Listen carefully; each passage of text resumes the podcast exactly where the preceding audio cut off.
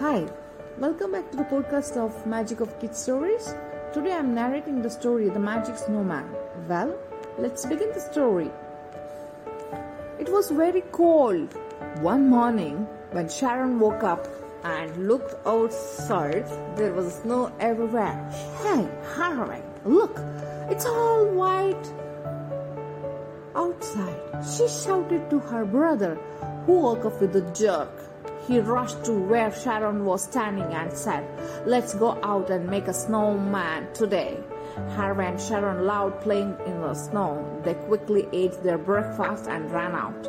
Sharon prick- picked up some black currants from the kitchen for the snowman's eyes a moon shaped piece of a tomato for his lips, and red cherry for his nose. Once they had finished making the snowman, Sharon said, He looks very good. I wish our snowman would talk. Don't be silly.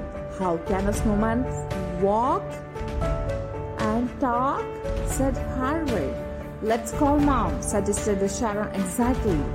Harry agreed and as they turned around to go to inside, Sharon felt a cold hand touch her shoulder.